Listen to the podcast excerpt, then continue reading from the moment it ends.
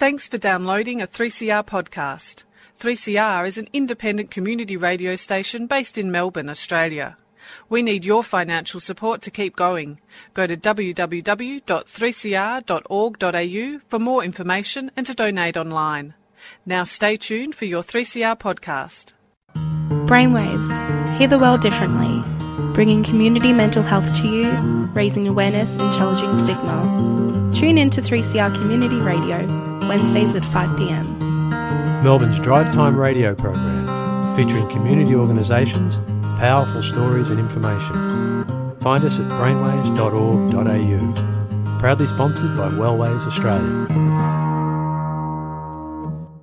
I would like to begin by paying my respects to the Wurundjeri people of the Kulin Nation, who are the traditional custodians of the land on which I am coming to you from today. Land where at Brainwaves we tell our stories, and land where the traditional custodians have told their stories for many, many years before us, and continue to tell their stories.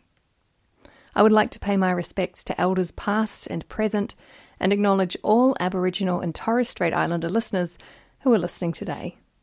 Hi, welcome to Brainwaves on 3CR Radio, 8:55 AM. I'm Evan, and today we're talking to Fergus Watts, former AFL player and for Adelaide and St Kilda, and founder of Bastion, the independent marketing agency employing more than 300 people around the world, and now the CEO of Reach, which is what we will be talking about today. Welcome, Ferg, to Brainwaves. G'day, Evan. Thanks very much for having me. No worries. Uh, we'll start today talking about what exactly Reach is and what you do to help our youth, and then talk about your history a bit later and what led you to this role. So, you help equip young people, is that right? Yes, mate, that's right. At Reach, what we do is we we create environments where young people can develop social and emotional resilience. So the way you do that is by understanding yourself more, by sort of working through any sort of emotive barriers that you know we might have in our lives and layers that we've developed within our within our lifetime, um, and trying to work through those. What that does is it creates a better sense of self, who you are, greater confidence in yourself, and a greater confidence in in an understanding of those around you.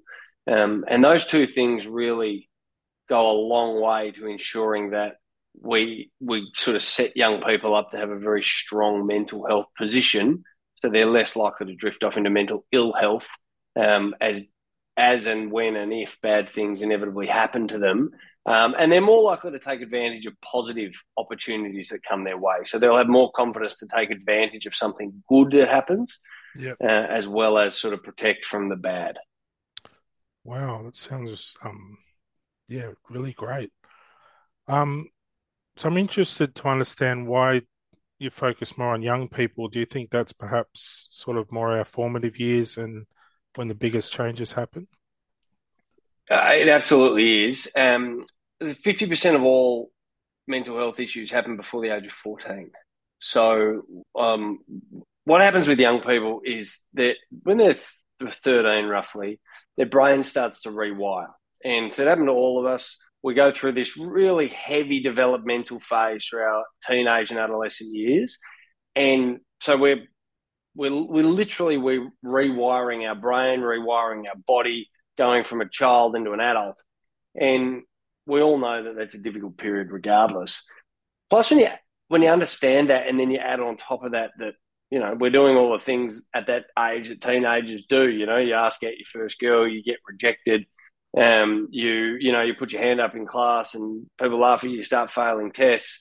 Um, you know, whatever it is, things happen. You know, then you add some major significant things like, you know, things like a change of school at high school or, um, you know, if your parents were to separate and get divorced, as an example, or any of these sort of significant things, what they do through that period is as we're uncertain in ourself through that period, like all teenagers are, and these things happen to us, we start building and putting on layers around ourselves to protect ourselves, and we inevitably start operating from from that ego. So what we want to do is get into a position where we can create strong, healthy teenagers to become confident, happy, content adults, and that's mm-hmm. ultimately the objective and that's why we work with young people is to prepare them for adult life. Right. And you were a crew member and facilitator of Reach. Um, what exactly does does that involve? Mate, I was. I was. I've been involved in Reach for 22 years. I I started out as a participant when I was 15 years old, mm. and um, and then I, I went through and, and became a crew member and a facilitator. Now, what that means is that what we do at Reach, and we still do to this day, is we recruit our facilitators and our crew at the age of roughly around 15 or 16. So we identify young people. So we recruit about 80 of them a year and we put them through a very intensive facilitation training program um, up until they're effectively school leaver age.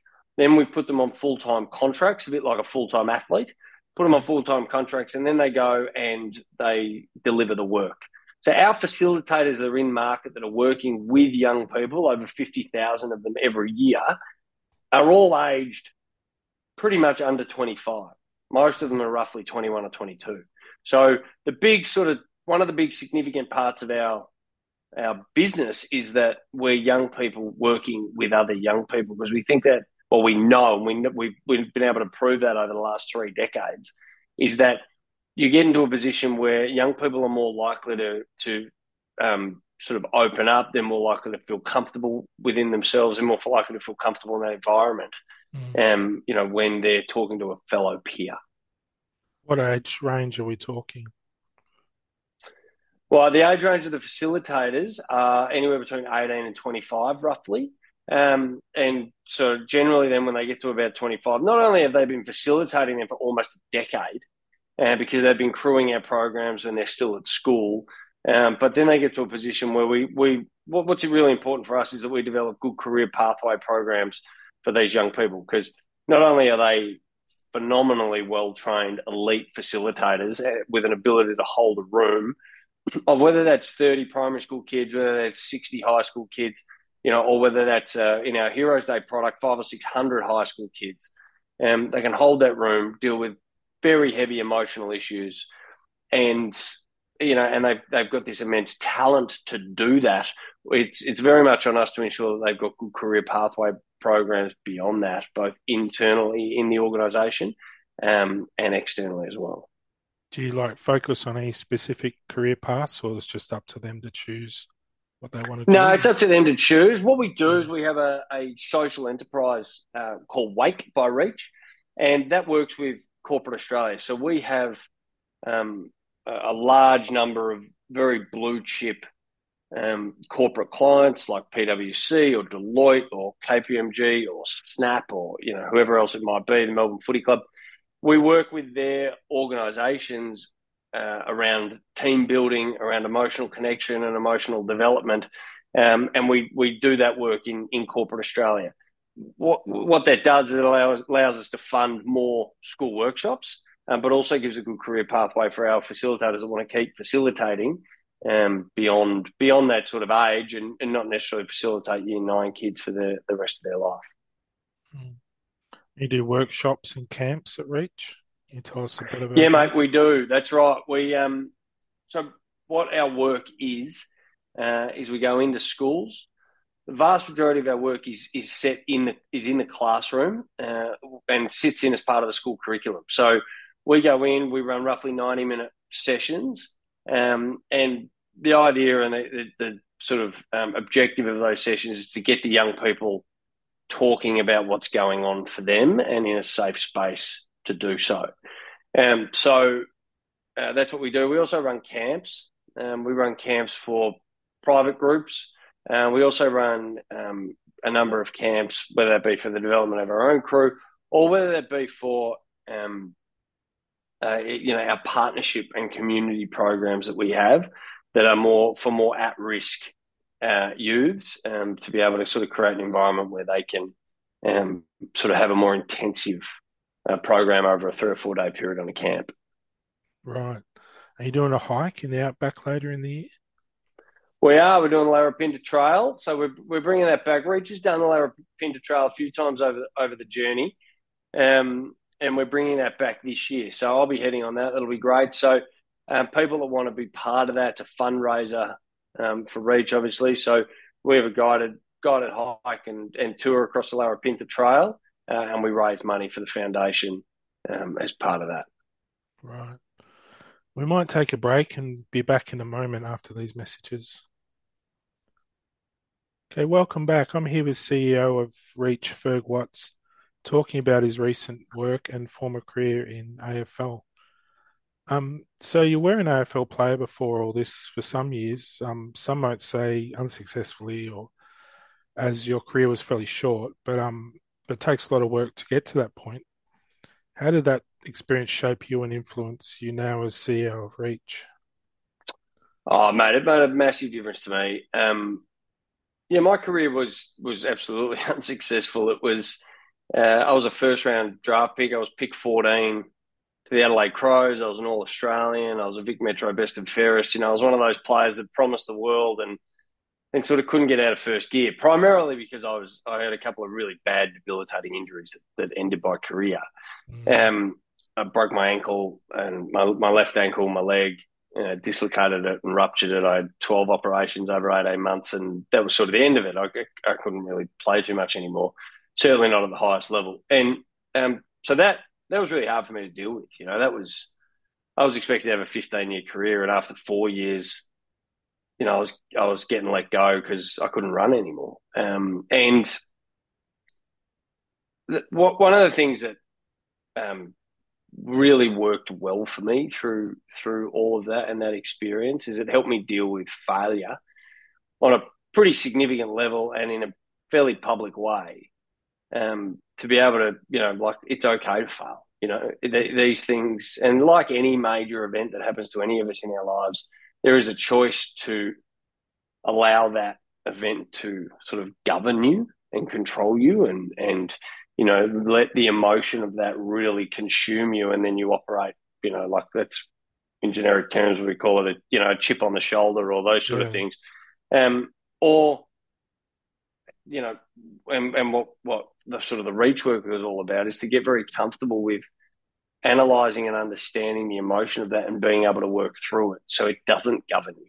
So that that experience can help shape you um, hmm. you can take the good and the bad from it. You can take all the learnings from it, and you can use it as a position of strength into the rest of your life, versus, um, you know, using it as a, a well, being governed by it, not being able to use it, and having it as a negative. So, um, you know, I would have loved to have a longer career and and uh, and and all that sort of stuff, but at the end of the day, it probably set my life up in a in a pretty good position because of all those reasons. Yeah, uh, have you had mental health struggles yourself as a result of? No, not really. I, um, you know, I've I've had, you know, um, harder times like anyone else. Um, you know, trying to get through those things. I certainly haven't had any any episodes of mental ill health or, or um, anything like that. No, certainly no diagnosis or, or any of that sort of stuff. But um, you know, the, the work that I did at Reach as a young person certainly made a significant difference in me being able to work through, um, you know, significant events. in my business career, I've had a number of failures. You know, like the the all the you know there, there were some really intense sort of periods in my business career. Um, in in growing a business, you know, it's it's difficult to get through those things, and that you know the the reach experience certainly helped shape me in those areas. So does Reach support mental health in particular, or is it broadly more broadly for anyone of, of a certain age? It's for anyone. It's uh, it's it's our work is preventative work. So we work with young people from a preventative perspective to um, try and stop them getting to a position of mental ill health. You know, we have a mental health crisis in this country, um, and you know a lot of it's blamed on the pandemic. You know, we've got one in four young young people um, having suicidal ideation. Mm. I, I, don't believe the pandemic caused this mental health crisis. I think it just showcased it. Mm. And what caused it was that we didn't do enough preventative mental health development five or 10 years ago, um, because that would have developed stronger, more, more mentally astute, uh, emotionally astute young people to be able to deal with something that was inevitably a pretty significant event. I find probably the drugs drug uh, epidemic too is quite that affected my life um, and mental health as well. So I find that's just yeah. There's no doubt about that. That's right. I mean, but like anything, um, you know, addiction is obviously a, a, a, significant thing, and it's a it's a it's a um, medical condition. Mm-hmm. Um, but the the ability to have access to drugs and the desire to use those, again, is you know generally is a is a um, is an outcome of something that's a lot deeper. So it's not necessarily, um, certainly not in all cases, the drugs that or access to drugs that create the issue. It's that the issue was already there and they turned to drugs to then, you know, to, to sort of cover that up in one way, shape, or form. Uh, I'll, yeah, I was just going to say, um, you know, with me, it wasn't an, an, interest in drugs; it was an accident. You know, can can happen to you accidentally too, where it's the influence of others that you you sort of don't know about these things that can. Um, oh, absolutely, yeah, yeah. and that that stuff be, is can be an innocent, innocent real. accident. Yeah. Anyway, yeah, that's right. Um, so can you tell our listeners about Round for Reach campaign, how successful it's been this year? Yeah, Round for Reach is a partnership we do with Melbourne Footy Club. Um, it was it was uh, on April second, Melbourne versus Sydney, uh, and it was a great success. You know, it, it's it's a brilliant way to be able to showcase what we do at Reach um, and get some large scale exposure for our brand. Um, and it always makes a significant difference, not only through donations to the organisation, but also through um, you know general awareness. And we always get a great increase in schools ringing us, as well as corporates wanting to sort of engage our services. Right. Well, we might take another break, and we'll be back in just a moment. Hi, I'm Evan, your presenter for Brainwaves today, and we've just been talking to Ferg Watts about his new role as CEO of Reach. Uh, Ferg, how can people get involved with Reach if they think they might like to facilitate a workshop or get involved in some other way? Yeah, so if you're if you're sort of under the age of 25, you can get in touch with us. Um, we have uh, crew recruitment and uh, training and fast tracked training um, all consistently throughout the year. So um, you can get in touch with us from a facilitation perspective, reach.org.au. Um, you can also get in touch with us from a supporter perspective. The, the best way to support Reach is if you work in a business, get us to come and do some team building and team connection work with your staff. Um, hire our services to go and do that. And what that does is that's, it, that's our social enterprise that helps then fund uh, all the schoolwork we do. The other way to support Reach is if you're a parent to hassle your kid's school to hire us. Um, the more schools that we can work with, we work with about 50,000 kids a year. There's roughly 2 million within our sort of broad demographic that, that are school aged, um, sort of in our, in our demographic and, and age group. So we barely touch the sides. And we're the biggest in this space, been around for nearly three decades. Um, and so, you know, we just need more schools engaging this as part of their everyday curriculum. Um, and that's the that's a much better outcome. Right.